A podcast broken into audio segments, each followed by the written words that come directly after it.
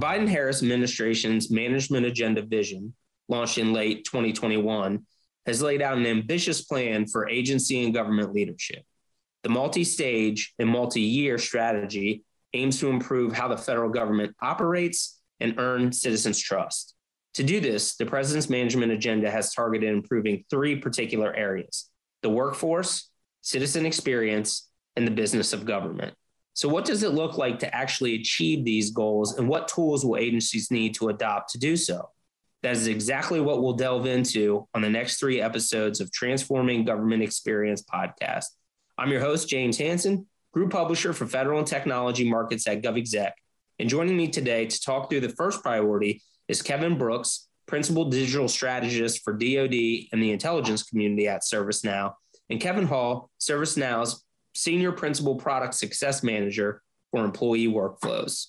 Thank you both for joining me.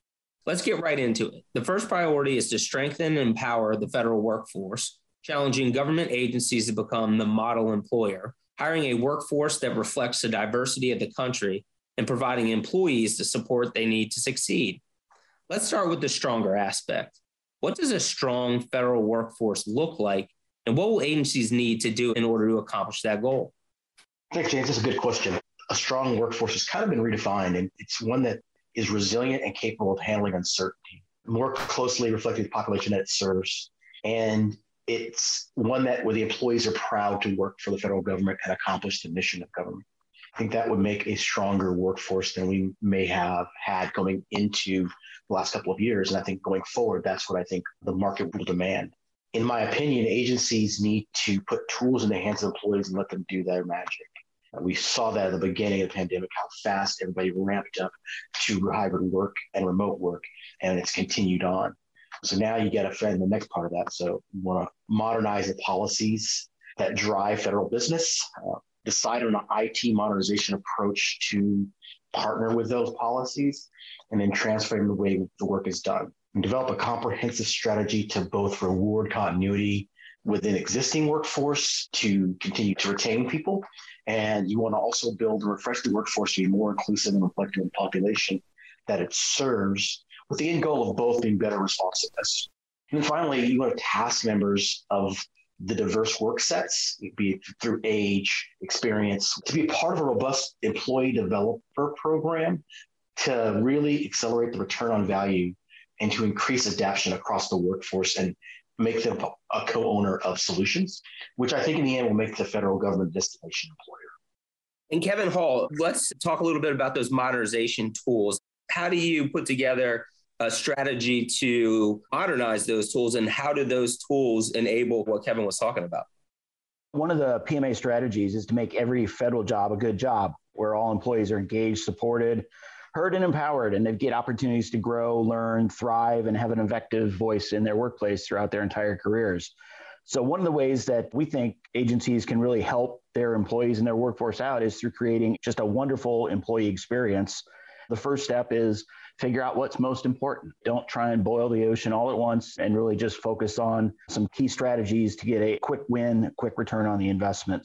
Prioritize based on what's your most pressing need at the agency. For example, if you're losing a high number of employees during their first year, maybe it makes sense to look at the onboarding workflow, the onboarding phase, and see if there's any opportunities for improvement there. So once an agency's looked at and identified their first one or two opportunities, then you got to do some research and uh, really dig in and collect some data to figure out what some of the root causes are. You can do this through data analysis, through employee surveys, through reaching out and getting feedback from new employees using the onboarding example, their managers, their coworkers, really be deliberate about collecting this information. You also want to know what is it you're trying to accomplish, right? You want to know what the end state employee experience is going to be, or you hope it will be. So make sure you're thinking about that as you're collecting your data. And then definitely as you start mapping out objectives to get to this new end state, you want to look for hurdles, rocks, and shoals, and things like that. You want to make sure that these same stakeholders are empowered to continue to provide feedback. You don't want them to just kind of think of it as putting information into a black hole and not get anything back out of it. So you can do pulse surveys along the way, you can reach back to stakeholders, things like that. And then as you implement this new experience, whatever it may be, this new onboarding experience, for example, you want to make sure to share with the stakeholders, share with the people you receive the information from how you're making it better and making sure that resonates with them and is going to resonate for future new employees. And then finally, James, once you've got a great model to build an employee experience for a couple first two or three topics, use that model to repeat. Tailor it as necessary, but don't try and reinvent the wheel every time. I think that that whole employee life cycle is absolutely critical to any organization, especially for government. Kevin Brooks, one of the challenges I think that we're all facing these days is talent. How does this process manifest into also recruiting talent into agencies? The way we connect with our employees, that's the first step. Your best recruiters are going to be current employees. So by retaining your best talent, you will then make the recruiting of new talent easier. When you are happy in your job, you talk about it a great deal. You take pride in it, and that resonates with people. So one of the things we've realized uh, the data is starting to show out is younger Americans, whether they're Gen Z or millennials, value work-life balance, they value the experience, and they value what we usually call the intangibles for work versus just pure compensation that earlier generations might have been. So how do we do that? We reduce the turnover of the current employees by enabling omni-channel engagement, HR, IT, workplace services, among a few. Uh, use intelligent agent and virtual assistants to help resolve issues faster so the employees are happy on the job. And we can reinvent ways for them to work across the enterprise. By elevating that experience and making your work life similar to your personal life, those agencies already on board, those employees, they will become advocates. So going to the next step of actual active recruiting, you then make that part of your company culture. It starts at the top and it goes to the bottom where you really make your agency stand out by improving their experiences. Talk about your company experiences, talk about the employee experiences, demonstrate how they're improving. As I mentioned in an earlier portion of this conversation, worker developers, so employee developers who will continue to modify the tools that you have to work with and to engage your customer base will be very important. And using those folks who are in the organization as ambassadors to help recruit then you streamline your onboarding and offboarding to make the process less painful to bring them on from hire to retire, that whole moments that matter. Those things are very important. So it's a cultural thing, but it's underlined by some technology. In the future, in a hybrid work environment, you want to make both touchless and remote friendly work tools, but also make that engagement very similar to that. The human capital management side is responsible for that recruiting, skilling, reskilling. The IT department is responsible for implementing these systems and putting governance. There's other stakeholders. How do agencies bring those different groups together, eliminate silos to drive outcomes in these areas? You need a good integrated platform that can integrate all those. You want a single system of action, a single system of engagement, if at all possible. Number one, we don't work in silos. So you need a platform that's adaptive enough to be able to integrate with your current ERPs or your current systems of record, even without replacing them, just to be able to talk to them and make sure they come together. Do you need to modify your workflows? If I'm an employee or a customer and I enter an action, that action should be routed to the appropriate place, even if I've started it in the wrong place. So those work shows that behind the scenes workflow to be able to route it to the correct place and then get me the service that I need. And then finally, you have to have the buy in, as I said before, from the employees that they want to be a part of a modern organization and they want to be part of the developer solution. And that's why an employee development program is great. They know where the work is and how the work flows, and they know where the bottlenecks may lie. So having a platform that all that is very flexible is the key to modern transformation. And Kevin Hall, Kevin Brooks talked about the new generation of employees and trying to create a work environment where you have similar capabilities at your fingertips. You can work the way that you do at home as well as in the office now that we're in this hybrid environment. How can agencies create that more intuitive, mobile, and modern way of working? That's a great question. And I'm glad that Kevin brought that up. First of all, I think it's important for the listeners to know that ServiceNow, we're a decently sized company. We're across the globe. So we've got similar challenges and things as our public sector customers have with regards to employee engagement and service and systems of actions and things like that. So what we do is, frankly, we use our own technology to help our employees get what they need. So we find that using our employee center, for example, and self service HR catalog items and things like that make it easier for employees to self serve, deflect cases away from HR. The data flows to and from our human capital system of record as it's required. And really, we've been successful using our own tools to empower our global workforce in the office, on the road, at home, or some combination thereof, which positions a company well to help public sector customers and customers in general realize those same efficiencies and effectiveness of service delivery with their own HR service delivery implementations. So, kind of going back to the onboarding example that I used earlier, it's relatively straightforward to use ServiceNow to create an onboarding workflow for your employees or contractors.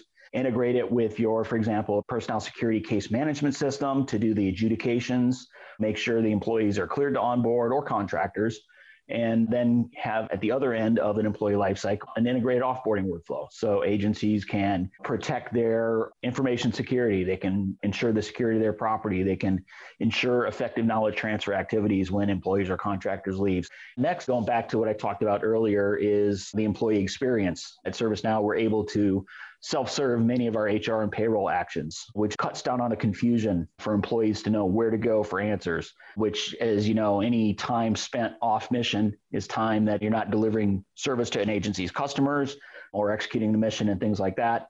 And also enabling self-service for employees frees up HR specialist time to work on more high value add activities, workforce planning, working with succession planning with their managers and things like that. So to achieve that, I think the ServiceNow Employee Center is a great top level to provide things like a space for employees to get answers to questions, make requests, things like that.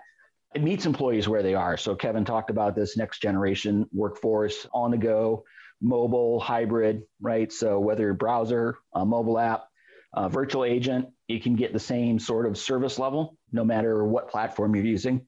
And then finally, this consistency makes sure everybody gets that kind of marvelous employee experience that I talked about earlier. The next thing I want to say that's resonant to the current time is what does it look like?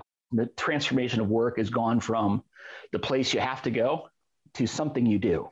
And it's fundamentally reshaping the role of the workplace, making it more sort of a destination or collaboration environment as agencies reimagine workspaces for future workforce, future knowledge workers, how they're going to continue to modernize their workforce and workforce flexibilities as OPM contemplates, closer collaboration and true human connections is going to trump cost and control. The other thing is these new hybrid workplace environments are going to open up more professional development and training opportunities for employees, whether it's personal professional development, true professional development opportunities with coursework or things like that.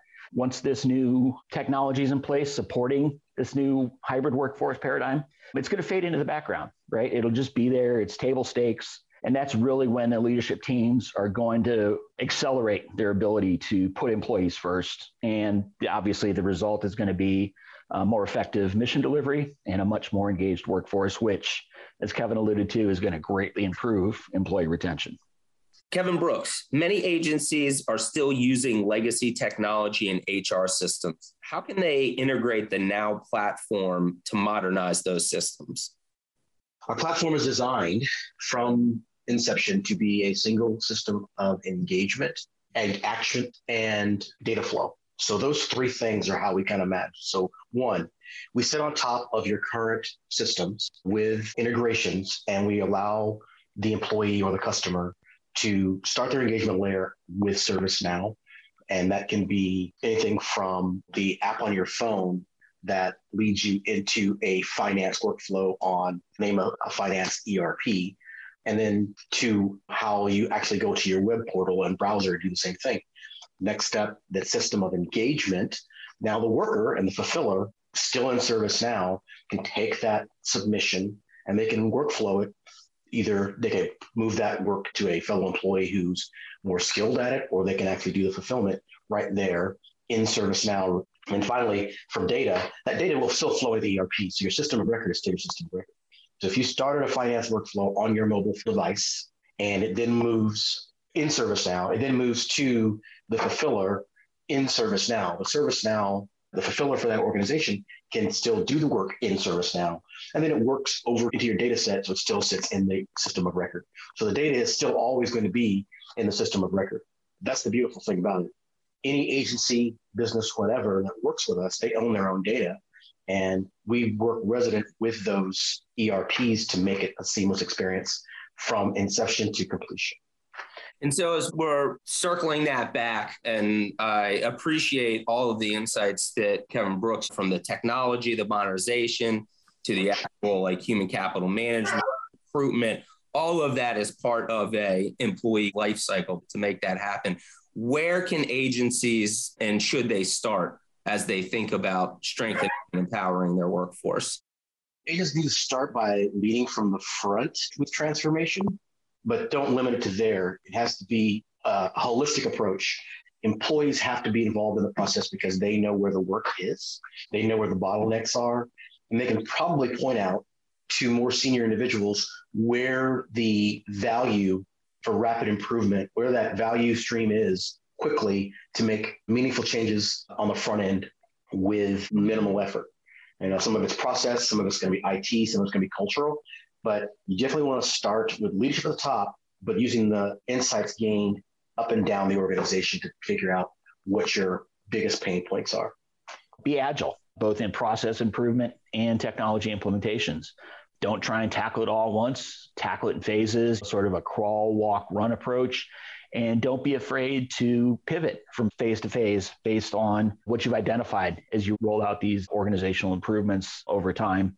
And then last, I would say don't underestimate the organizational change management requirements. Change is tough on everybody. You'll want to make sure that you account for that throughout the plan. Commit to the plan. And then, as I mentioned, continue to roll out the capability incrementally as it makes sense to your agency. And following these seemingly simple but pretty powerful approach, I think organizational transformation becomes much less scary. Well, that's all the time we have for today. Thank you for joining me. And thank you to our listeners of the Transforming Government Experience podcast. Be sure to check out our other episodes for more insight into how agencies can get set up for tomorrow.